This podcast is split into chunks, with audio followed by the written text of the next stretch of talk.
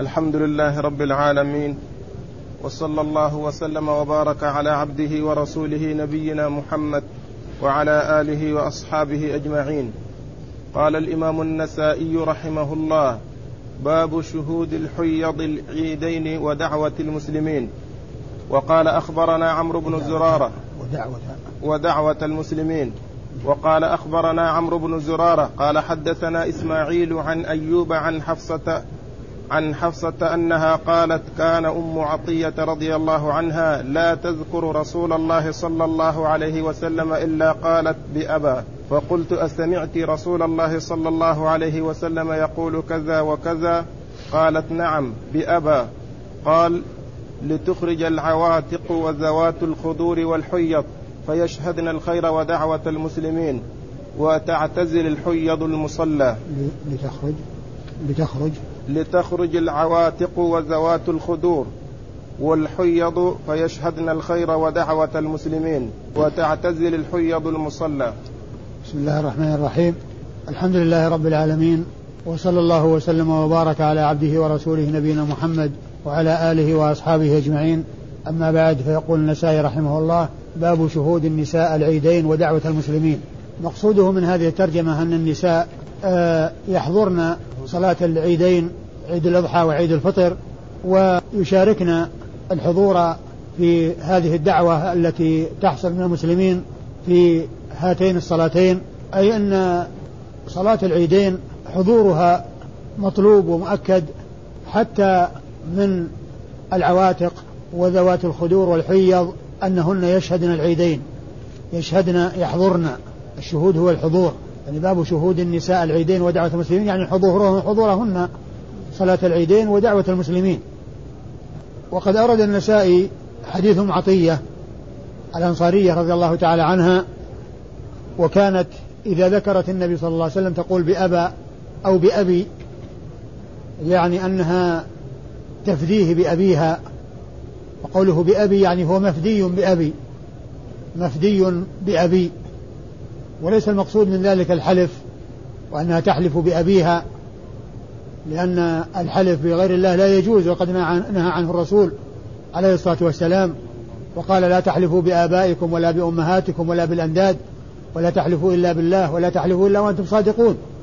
وإذا فقوله بأبي أو بأبا وهي ألف آه، مبدلة من الياء يعني بدل أبي بأبي بأبا آه، المقصود بها التفدية تفدية الرسول صلى الله عليه وسلم آه، بأبيها. يعني أنت أو هو مفدي بأبي. إذا ذكرت النبي صلى الله عليه وسلم قالت بأبي هو مفدي بأبي. هذا هو المقصود بهذه الكلمة. وكان يعني يغلب على لسانها عندما يأتي ذكر النبي صلى الله عليه وسلم أن تقول بأبي أو بأبا أي أنه مفدي بأبي. أو بأباء. وكان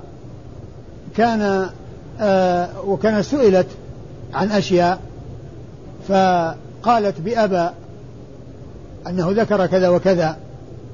ثم من جملة ما ذكرت أنها قالت آه بأبا قال لتخرج العواتق.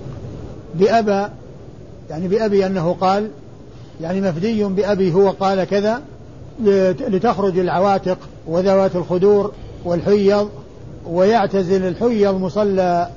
فيشهدن الخير ودعوة المسلمين وتعتزل الحيض المصلى. لتخرج العواتق وذوات الخدور والحيض إلى إلى العيدين؟ لا فيشهدن الخير فيشهدن الخير يعني تخرج إلى العيدين. وفيشهدن الخير ودعوة المسلمين.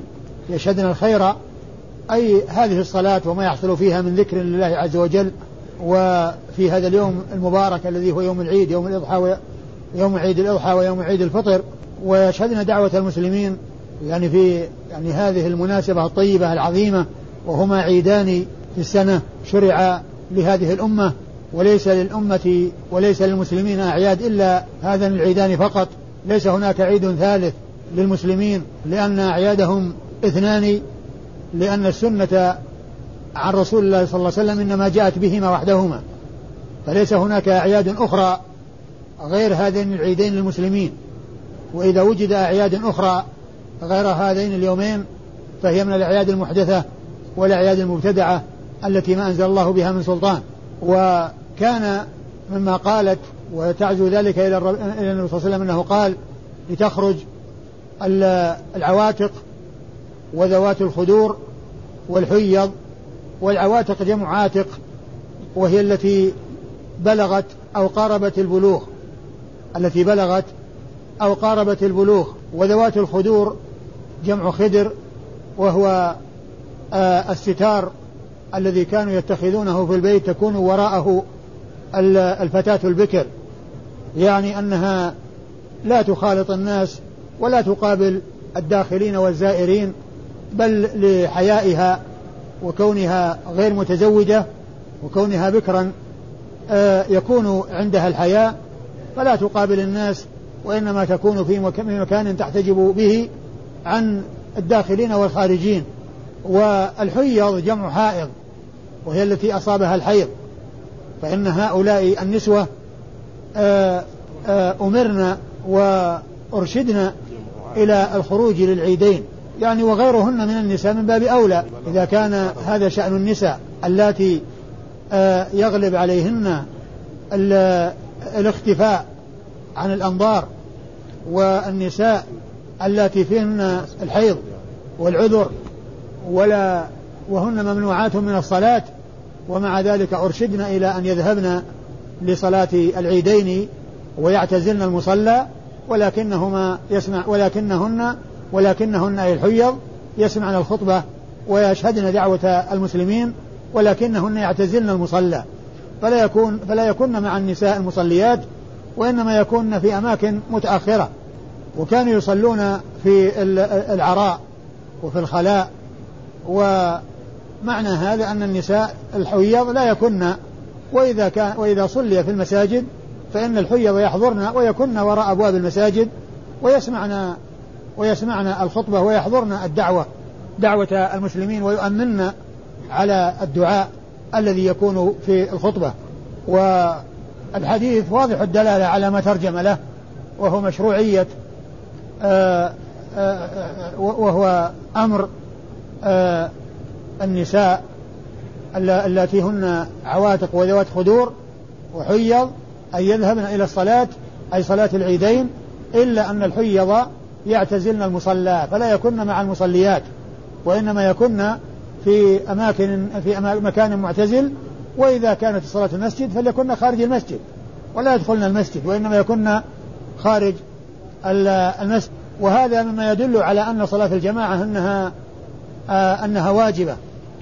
من العلماء من قال إنها فرض عين وأنه لا يجوز لأحد أن يتخلف عنها لأنها فرض عين. ويستدلون على ذلك بكون الرسول أمر هؤلاء النسوة اللاتي هن آه منهن من لا منهن ممنوعات من الصلاة واللي هن الحيض وهن ومنهن من, من هن ذات اختفاء عن الأنظار وهن العواتق وذوات الخدور. وقد أمرنا وبعض العلماء كما قلت يقول إنها فرض عين ومنهم من يقول إنها فرض كفاية يعني أنها لازم أن توجد لأنها شعائر من شعائر المسلمين ولكن لو تركت آه، تركها الجميع فإنهم يأثمون وإذا قام بها البعض سقط الإثم على الباقين. ومن العلماء والذين يقولون بوجوبها وأنها فرض عين يستدلون على ذلك بما جاء في الحديث أن من حضر صلاة العيد فإن له أن يتخلف عن الجمعة. والجمعة كما هو معلوم فرض عين. وما دام أن حضور العيدين لمن حضرهما يسقط الحضور للجمعة إذا وافق يوم عيد يوم جمعة إذا وافق عيد يوم جمعة وحضر العيد فله أن يتخلف عن صلاة الجماعة الجمعة. له أن يتخلف عن صلاة الجمعة ولا تجب عليه الجمعة. ولكن حضورها لا شك أنه أولى. لكن جاءت السنة أن من شهد صلاة العيد آه، فإنه يجوز له أن لا يحضر الجمعة في ذلك اليوم. لأنه حصل اجتماع عام في ذلك اليوم للعيدين. فيمكن أن أن من حضر ذلك الاجتماع لا يلزمه أن يحضر الاجتماع للجمعة. قالوا وهذا يدل على أنها فرض عين. يدل على أنها فرض عين. فمنهم من قال إنها فرض عين ومنهم من قال إنها فرض كفاية. آه، ليخرج العواتق وذوات الخدور. نعم. والحيض فيشهدن فيشهدن الخير ودعوة المسلمين. أيوه. وتعتزل الحيض المصلى. وتعتزل الحيض المصلى. نعم. طيب الإسناد؟ أخبرنا عمرو بن زرارة. يقول النسائي في الإسناد أخبرنا عمرو بن زرارة. أخبرنا عمرو بن زرارة وهو الكلابي النيسابوري وهو ثقة ثبت خرج له البخاري ومسلم والنسائي. خرج له البخاري ومسلم والنسائي. حدثنا إسماعيل. حدثنا إسماعيل وهو بن إبراهيم بن مقسم بن علية المشهور بن علية وهو وهو ثقة ثبت إمام خرج حديثه أصحاب الكتب الستة. عن أيوب بن أبي تميم السختياني وهو ثقة خرج حديثه أصحاب الكتب الستة أيضا. عن؟ عن حفصة. عن حفصة بنت سيرين. عن حفصة بنت سيرين البصرية وهي ثقة حديثها عند أصحاب الكتب الستة. نعم. عن أم عطية. عن أم عطية وهي نسيبة بنت كعب الأنصارية وهي صحابية مشهورة آه لها أربعون. لها أربعون حديثا اتفق البخاري ومسلم منها على سبعة وانفرد وانفرد البخاري بحديث وحديثين. بحديث ومسلم بحديث. وانفرد البخاري بحديث ومسلم بحديث. لها أربعون حديثا اتفق البخاري ومسلم منها على سبعة أحاديث وانفرد البخاري بحديث ومسلم آه، بحديث. وهي نسيبة بنت كعب الأنصارية مشهورة بكنيتها أم عطية. مشهورة بكنيتها أم عطية. رضي الله عنها وأرضاها. أيوه. عطف ذوات الخضور على العواتق كيف يعني؟ عطف ذوات الخضور على العواتق. آه يمكن أن يكون المقصود من ذلك إن أما أنه من عطف يعني النظير على النظير أو أن العواتق تحمل على يعني آه، آه، نوع من النساء وهن التي عتقت آه، يعني بالغت بلغت بلغت أو قاربت البلوغ ولوات الخدور هن الأبكار الصغيرات التي يختفين عن الأنظار. قال المرأة تحيض بعد الإفاضة. وقال أخبرنا محمد بن سلمة قال حدثنا عبد الرحمن بن القاسم قال أخبرني مالك عن عبد الله بن أبي بكر عن أبيه عن عمرة عن عائشة عنها أنها قالت لرسول الله صلى الله عليه وسلم إن صفية بنت حيي قد حاضت. فقال رسول الله صلى الله عليه وسلم لعلها تحبسنا. ألم تكن طافت معكن بالبيت؟ قالت بلى. قال فاخرجنا. ثم ورد النسائي هذه الترجمة وهي باب المرأة تحيض بعد الإفاضة. يعني بعد طواف الإفاضة.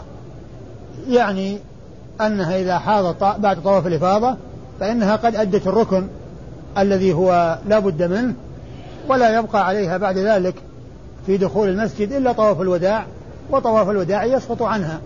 طواف الوداع يسقط عنها لأن لأنه واجب. جاءت السنة في إسقاطه عن عن عن الحيض وكذلك الحائض وكذلك النفساء. وقد أورد النسائي حديث آه، عائشة رضي الله عنها أنها ذكرت أن صفية قالت للنبي صلى الله عليه وسلم أن صفية قد حاضت. قال لعلها تحبسنا. وكأنه فهم أنها حاضت قبل أن تطوف طواف الإفاضة. وطواف الإفاضة ركن لا بد منه. ركن لا بد منه لا يتم الحج إلا به لأنه ركن من أركان الحج. فالرسول صلى الله عليه وسلم خشي أن تكون لم تطف طواف الإفاضة. أنها لم تطف طواف الإفاضة. فقال لعلها تحبسنا يعني معناه كأنه فهم أن أنه بقي عليها طواف وهو طواف الإفاضة. ثم قال ألم تطف معكن؟ يوم النحر ولا ما فيه؟ لا ما فيه. ألم تطف معكن؟ بالبيت. بالبيت. يعني آه، بعد الحج الذي هو طواف الإفاضة. قالت بلى. قال فاخرجنا. يعني أنه ما دام أن طواف الإفاضة قد تم وقد حصل فلا حبس ولا منع. فاخرجنا يعني ينطلقون إلى إلى المدينة. و وإن لم يح... وإن لم يطوفن طواف الوداع. لأن طواف الوداع يسقط عن الحائض والنفساء. هو واجب لكن يسقط عن الحائض والنفساء. يسقط عن الحائض والنفساء. وإذا فالمرأة إذا إذا إذا حاضت بعد الإفاضة فإنه لا يلزمها البقاء في مكة في انتظار طواف لأنه لا يبقى عليها إلا طواف الوداع. وطواف الوداع ليس ركنا وإنما هو واجب يسقط عن المرأة الحائض إذا أراد أهلها الخروج وإذا خرجت قبل أن تطهر وإذا خرجت أو جاء وقت الخروج قبل طهرها من الحيض فإنها تنصرف معهم ويكون طواف الوداع سقط عنها.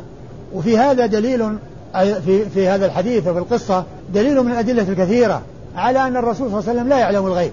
لأنه لو كان يعلم الغيب ما يعني خفي عليه أن أن صفية طافت طواف الإفاضة بل قال لعلها تحبسنا لأنه خشي أو ظن أنها ما طافت طواف الإفاضة فلو كان يعلم الغيب لم يخفى عليه ذلك. لكنه عليه الصلاة والسلام لا يعلم من الغيب إلا ما أطلعه الله عليه. لا يعلم من الغيب إلا ما أطلعه الله عليه. وعلم الغيب على الإطلاق هو من خصائص الله سبحانه وتعالى. اختص الله تعالى به. قل لا يعلم من في السماوات والأرض الغيب إلا الله وقد مر بنا أحاديث كثيرة تدل على هذا المعنى وهو أن الرسول صلى الله عليه وسلم لا يعلم الغيوب كلها ولا يعلم من الغيب إلا ما أطلعه الله عليه لا يعلم من الغيب إلا ما أطلعه الله عليه صلوات الله وسلامه وبركاته عليه إيش بعده؟ إيش الإسناد؟ أخبرنا محمد بن سلمة يقول النسائي أخبرنا محمد بن سلمة وهو المرادي الجملي المصري وهو ثقة آه خرج له مسلم. خرج له مسلم والنسائي وابن ماجه. خرج له مسلم والنسائي وابن ماجه؟ نعم. ثلاثة؟ لا أبو داود معه. نعم. خرج له مسلم والنسائي وابن ماجه. وأبو داود. وأبو داود؟ إيه؟ خرج له مسلم وأبو داود والنسائي وابن ماجه. يعني خرج له من أصحاب الصحيح مسلم وخرج له من أصحاب الكتب الستة أصحاب السنن الأربعة آه الثلاثة. الذين هم أبو داود والنسائي وابن ماجه فلم يخرج له الترمذي ما لم يخرج له البخاري ولم يخرج له الترمذي. هذا هو محمد بن سلمة المرادي الجملي المصري. أيوة. حدثنا عبد الرحمن بن القاسم. حدثنا عبد الرحمن بن القاسم وهو صاحب الإمام مالك صاحب الإمام مالك يعني آه الذي أخذ عنه الفقه والحديث المشهور بابن القاسم. ابن القاسم صاحب مالك يأتي ذكره بنسبته بدون اسمه وأحيانا يأتي بذكره باسمه ونسبته كما هنا وكثيرا ما يأتي ابن القاسم فقط وهو صاحب مالك الذي أخذ عنه الفقه والحديث أخذ عنه الفقه والحديث وهو ثقة خرج حديثه البخاري وأبو داود في المراسيل والنسائي خرج له البخاري ولم يخرج له مسلم وخرج له أبو داود في كتابه المراسيل وخرج له النسائي. ولم يخرج له الترمذي ولا ابن ماجه ولا أبو داود في كتاب السنن وإنما تخريجه له في كتابه المراسيل عن عن مالك نعم. إمام دار الهجرة المحدث الفقيه المشهور صاحب المذهب المعروف والذي آآ آآ آآ الذي هو إمام دار الهجرة وحديثه عند أصحاب الكتب الستة وكنيته أبو عبد الله وثلاثة من الأئمة أصحاب المذاهب الأربعة يكنون بأبي عبد الله. وهم من غير أبي أبي حنيفة. يعني الإمام مالك والشافعي وأحمد كل منهم كنيته أبو عبد الله. كل من هؤلاء الثلاثة كنيته أبو عبد الله. وكل منهم يعني مالك شيخ للشافعي والشافعي شيخ للإمام أحمد. هؤلاء الثلاثة يعني مالك شيخ للشافعي والشافعي شيخ للإمام أحمد ويأتي ذكرهما في بعض الأسانيد. وقد جاء في مسند الإمام أحمد حديث يرويه الإمام أحمد عن الشافعي والشافعي يرويه عن الإمام مالك. وهو حديث الرسول صلى الله عليه وسلم قال نسمة المؤمن طائر يعلق في الجنة. نسمة المؤمن طائر يعلق في الجنة. وقد أورد ابن كثير هذا الحديث بهذا الإسناد في تفسيره عند قول الله عز وجل ولا تحسبن الذين قتلوا في سبيل الله أمواتا بل أحيانا عند ربهم يرزقون. وذكره وقال هذا إسناد عزيز يعني نادر. جاء فيه ثلاثة من الأئمة أصحاب المذاهب المشهورة يروي بعضهم عن بعض. أحمد يروي عن الشافعي والشافعي يروي عن مالك. رحمة الله على الجميع. عن؟ عن عبد الله بن أبي بكر. عن عبد الله بن أبي بكر.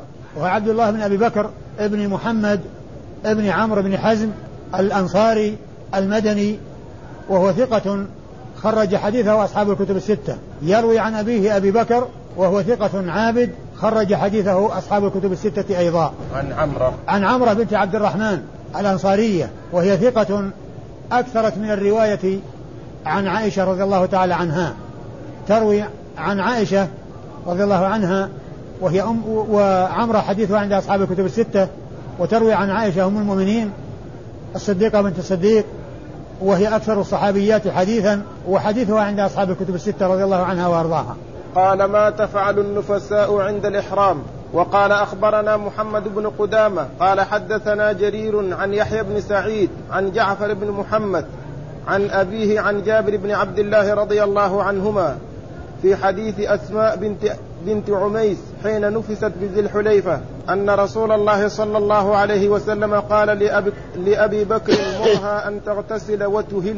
ثم أورد النسائي هذه الترجمة هي باب ما تفعل النفساء عند الإحرام. أي أنها أنها تهل تغتسل وتهل. تغتسل وإن كان عليها النفاس دم دم النفاس وإن كانت نفساء إلا أنها تغتسل للإحرام. يعني تتنظف وتغتسل وإن كان الدم يخرج منها. لأنها نفساء. وتهل يعني تدخل في الإحرام. تدخل في الإحرام. الإهلال هو الدخول في الإحرام والتلبية. يعني تنوي وتلبي. الإهلال هو الدخول بالإحرام والتلبية بعد ذلك. وأورد النسائي حديث أسماء بنت أبي بكر رضي الله عنها في قصة حديث جابر بن عبد الله. حديث جابر بن عبد الله في قصة أسماء بنت عميس آه، زوجة أبي بكر الصديق رضي الله عنها. وذلك أنها ولدت ابنها محمد بن أبي بكر آه، في ذي الحليفة ولما جاء وقت الإحرام سألوا رسول الله صلى الله عليه وسلم عن عنها فقال لتغتسل وتهل يعني أنها تدخل في الإحرام وتغتسل تغتسل أولا ثم تدخل في الإحرام وهي نفساء. ومثلها الحائض فإن الحائض تدخل في الإحرام وهي وهي حائض وذلك لا يمنع. من دخولها في الإحرام وتفعل كل شيء إلا الدخول في المسجد. فإنها لا تدخل ولا تطوف إلا بعد لا تطوف بالبيت إلا بعدما تطهر. فالحائض والنفس حكمهما واحد. عند الإحرام كل منهما تغتسل وتهل بالنسك وتفعل الجميع ما يفعله الحاج إلا أنهما لا تطوفان بالبيت حتى يحصل الطهر حتى يحصل آه الطهر. وإذا فالنفس عند الإحرام حكمها أنها تغتسل وتهل وبعد ذلك تفعل كل شيء إلا الطواف بالبيت أسناد الحديث. أخبرنا محمد بن قدامة. يقول نسائي أخبرنا محمد بن قدامة. محمد بن قدامة إيش قال عنه؟ المسيسي ثقة روى له أبو داود والنسائي. آه محمد بن قدامة المصيصي وهو ثقة أخرج حديثه أبو داود والنسائي. أخرج حديثه أبو داود والنسائي. حدثنا جرير. حدثنا جرير وهو بن عبد الحميد. وهو ثقة خرج حديثه أصحاب الكتب الستة. عن يحيى بن سعيد. عن يحيى بن سعيد الأنصاري المدني وهو ثقة آه، خرج حديثه أصحاب الكتب الستة. عن جعفر بن محمد وهو الصادق جعفر بن محمد بن علي بن الحسين ابن علي بن أبي طالب وهو إمام من أئمة أهل السنة إمام من أئمة أهل السنة وهو من أهل البيت أهل بيت الرسول عليه الصلاة والسلام وأهل السنة يحبون ويتولون أهل بيت رسول الله عليه الصلاة والسلام.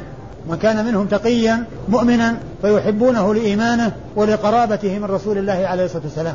ومن كان صحابيا يحبونه لإيمانه وصحبته ولقربه من رسول الله صلوات الله وسلامه وبركاته عليه. ويتولونهم ويحبونهم ويثنون على من يستحق الثناء منهم ولكنهم لا يغلون ولا يجفون. لا غلو ولا جفاء وإنما توسط واعتدال. وهذا هو شأن سلف هذه الأمة. وفي مقدمتهم أبو بكر الصديق رضي الله عنه وأرضاه. فإنه قد ثبت في صحيح البخاري أنه قال والله لقرابة رسول الله صلى الله عليه وسلم أحب إلي أن أصل من قرابته وقال رضي الله عنه ارقبوا محمدا صلى صلى الله, صلى الله عليه وسلم في أهل بيته. فهذا الخليفة الأول خليفة رسول الله عليه الصلاة والسلام رضي الله تعالى عن أبي بكر يقول هذه المقالة في أهل بيت رسول الله عليه الصلاة والسلام. فجعفر بن محمد المشهور بالصادق إمام من أهل من أئمة أهل السنة. يحبون يحبونه ويحبون غيره من من, من أهل البيت. لإيمانهم وقرابتهم من رسول الله صلى الله عليه وسلم. وهذا هو الواجب وهذا هو الواجب أن المؤمن التقي يحب لإيمانه. وإذا كان من قرابة رسول الله عليه الصلاة والسلام فيحب أيضا لقربه من رسول الله عليه الصلاة والسلام. وجعفر بن محمد الصادق صدوق خرج له البخاري في الأدب المفرد وخرج له مسلم وأصحاب السنن الأربعة. يروي عن أبيه محمد بن علي بن حسين الذي هو الباقر وهو ثقة وهو ثقة خرج حديثه أصحاب الكتب الستة. خرج حديثه أصحاب الكتب الستة وهو أيضا آه، يعني آه، هو أبو أبو جعفر أبو جعفر الصادق جعفر بن محمد وكل منهما من أهل البيت ويحبونهم ويحبون غيرهم من من مؤمن أهل البيت ومن صالح أهل البيت. ومن المعلوم أن من كان له قرب من رسول الله عليه الصلاة والسلام وعنده الإيمان والتقى فقد جمع بين الحسنيين. جمع بين الإيمان الذي هو الأساس والذي هو سبب كل خير وبين القرب من رسول الله عليه الصلاة والسلام الذي هو شرف. لكن من لم يكن مؤمنا و أو, أو كان من أهل البيت ولكنه لم يكن من أهل الطاعة لرسول الله عليه الصلاة والسلام فإن هذا آه، آه، قربه من رسول الله عليه الصلاة والسلام لا يقربه إذا أخره عمله. وقد أخبر بذلك الصادق المصدوق عليه الصلاة والسلام حيث قال ومن بطأ به عمله لم يسرع به نسبه. ومن بطأ به عمله لم يسرع به نسبه. من أخره عمله عن دخول الجنة ليس نسبه هو الذي يسرع به إلى دخول الجنة. لأن العبرة بالإيمان والتقى. ومن المعلوم أن أبا لهب عم رسول الله عليه الصلاة والسلام وأبو طالب عم رسول الله عليه الصلاة والسلام وما حصلت لهم الهداية فلا ينتفع من قربهم من رسول الله عليه الصلاة والسلام إلا أبا طالب فإنه ينتفع بأن الرسول صلى الله عليه وسلم يشفع له فيخفف عنه النار فتخفف يخفف عنه عذاب النار فيكون أخف أهل النار عذابا ويكون في ضحضاح من نار عليه نعلان من نار يغلي منهما دماغه. يغلي دماغه من نعلين في رجليه من شدة الحرارة. والعياذ بالله. وذلك أن نار جهنم تفوق نار الدنيا بسبعين جزءا. كما جاء عن رسول الله عليه الصلاة والسلام أنه قال آه، آه، إن آه، يعني ناركم هذه التي توقدون جزء من سبعين جزءا من نار جهنم. فأبو طالب خفف عنه العذاب بشفاعة رسول الله عليه الصلاة والسلام ولكنه شفاعة تخفيف. وهذا مخصص لقول الله عز وجل والذين كفروا لهم نار جهنم لا يقضى عليهم فيموتوا ولا يخفف عنهم من عذابها. فقول الله عز وجل ولا يخفف عنهم من عذابها أخرج منه أبو طالب فإنه خفف عنه العذاب بشفاعة رسول الله عليه الصلاة والسلام ولكنه يكون في ضحضاح من نار عليه نعلان من نار نعلان من نار يغلي منهما دماغه وهو أخف أهل النار عذابا والعياذ بالله. ويقول الشاعر لعمرك ما الإنسان إلا بدينه فلا تترك التقوى اتكالا على النسب. فقد رفع الإسلام سلمان فارس ووضع الشرك النسيب أبا لهب. النسيب صاحب النسب الشريف الذي هو نسب رسول الله عليه الصلاة والسلام آه صاحبه أبو لهب في النار لأن الشرك هو الذي وضعه وجعله من أهل النار لأنه آه ليس لم يؤمن برسول الله عليه الصلاة والسلام. وأبو طالب كذلك مات على الكفر ولكنه خفف عنه العذاب فصار في ضحضاح من نار عليه عليه نعلان من نار يغلي منهما دماغه والعياذ بالله. فإذا أهل بيت رسول الله عليه الصلاة والسلام آه المؤمنون منهم الأتقياء منهم يحبون لإيمانهم ولصلاحهم ولقربهم من رسول الله صلوات الله وسلامه وبركاته عليه.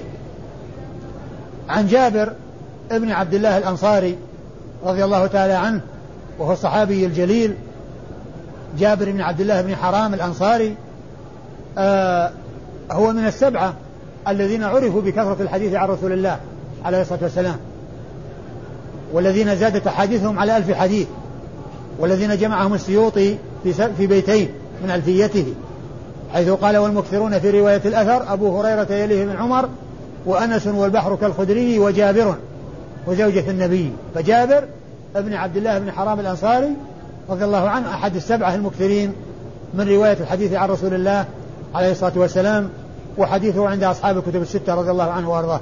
قال باب الصلاة على النفساء.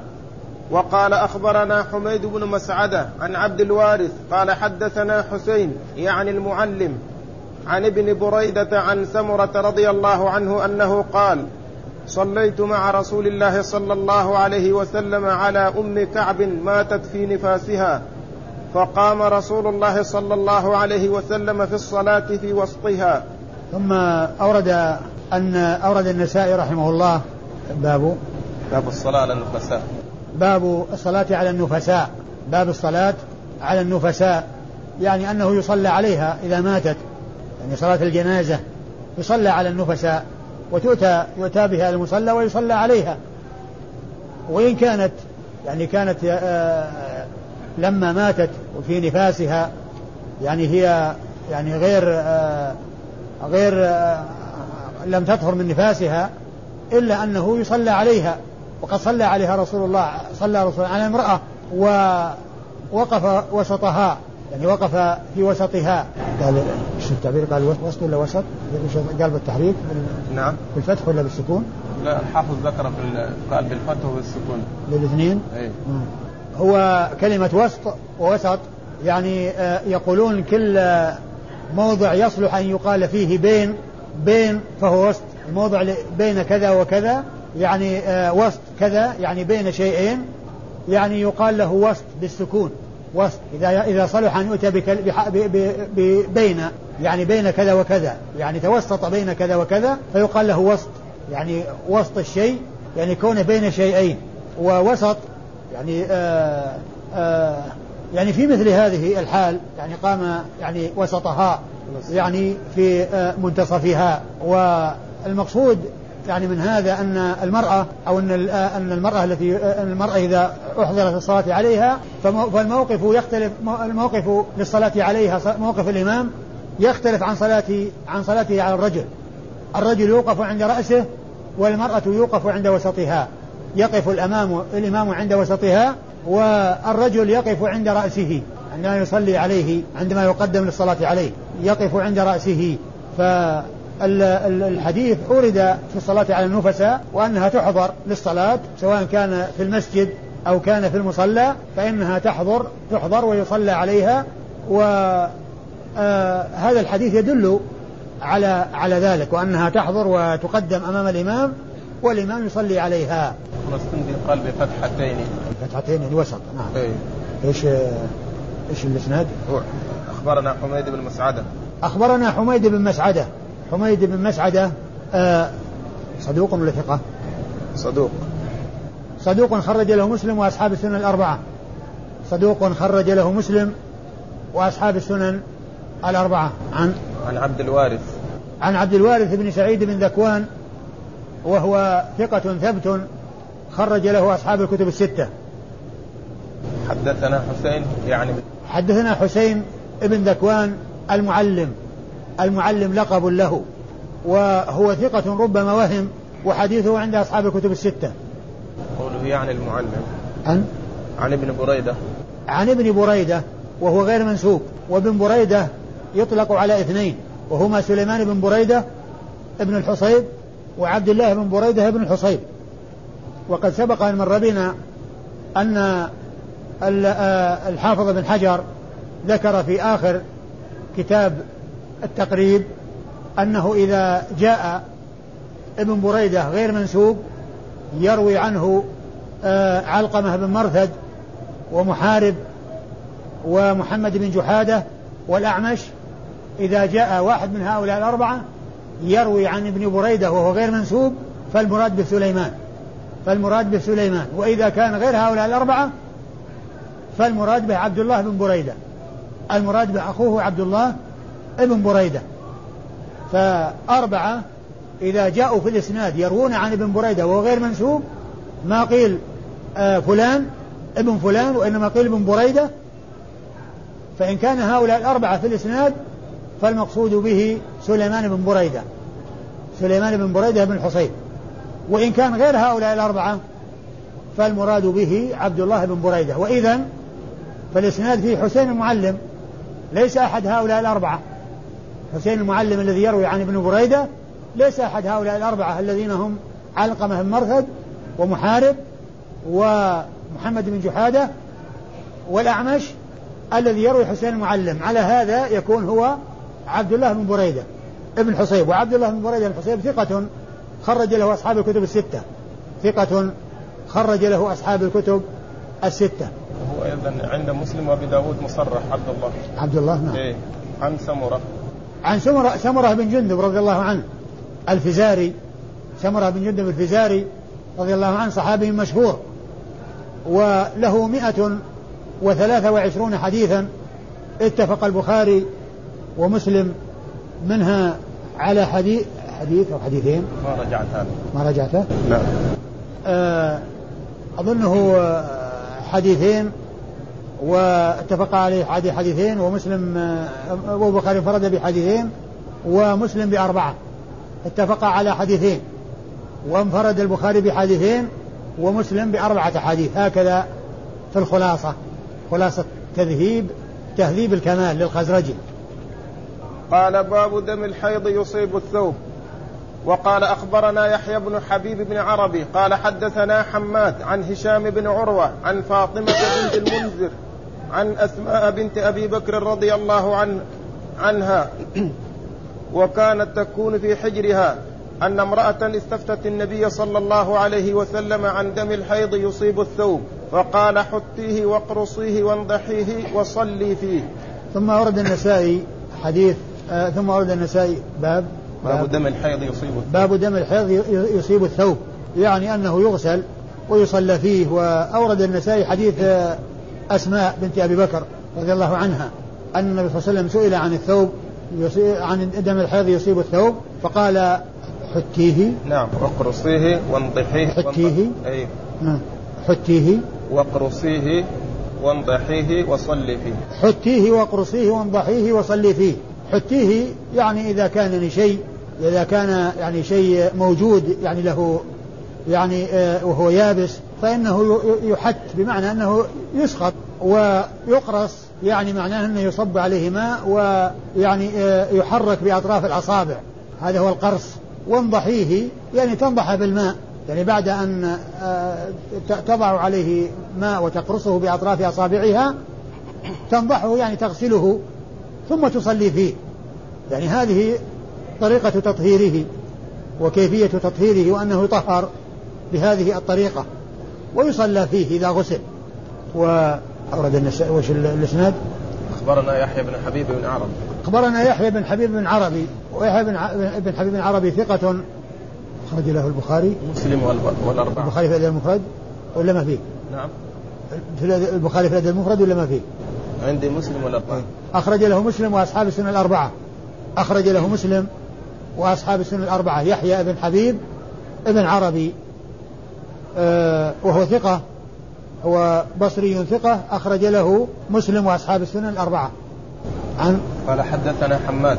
قال حدثنا حماد هو بن زيد.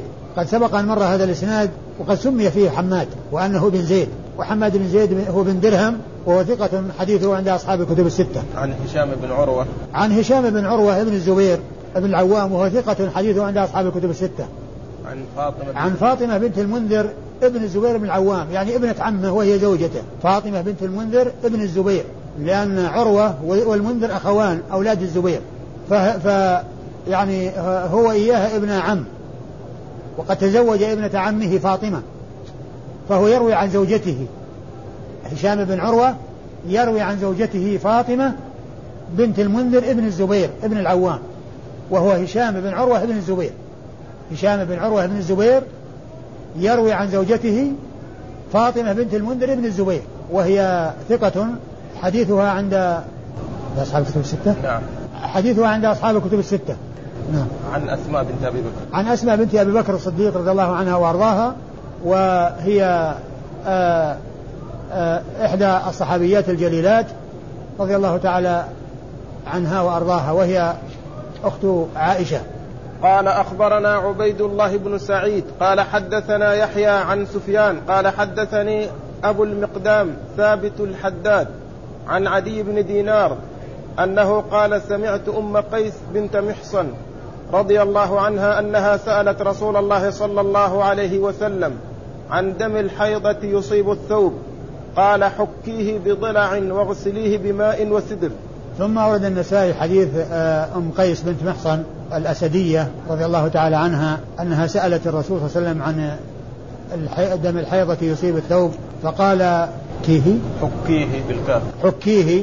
بضلع واغسليه. حكيه بضلع واغسليه بماء وسدر. حكيه بضلع قيل المقصود بالضلع هو العود الذي على هيئة الضلع يعني أنها تحكه يعني إذا كان شيئا يعني بارز أو شيئا يعني يحك يعني يزال بهذه سبعين ألفا الذين يدخلون الجنة بغير حساب ولا عذاب.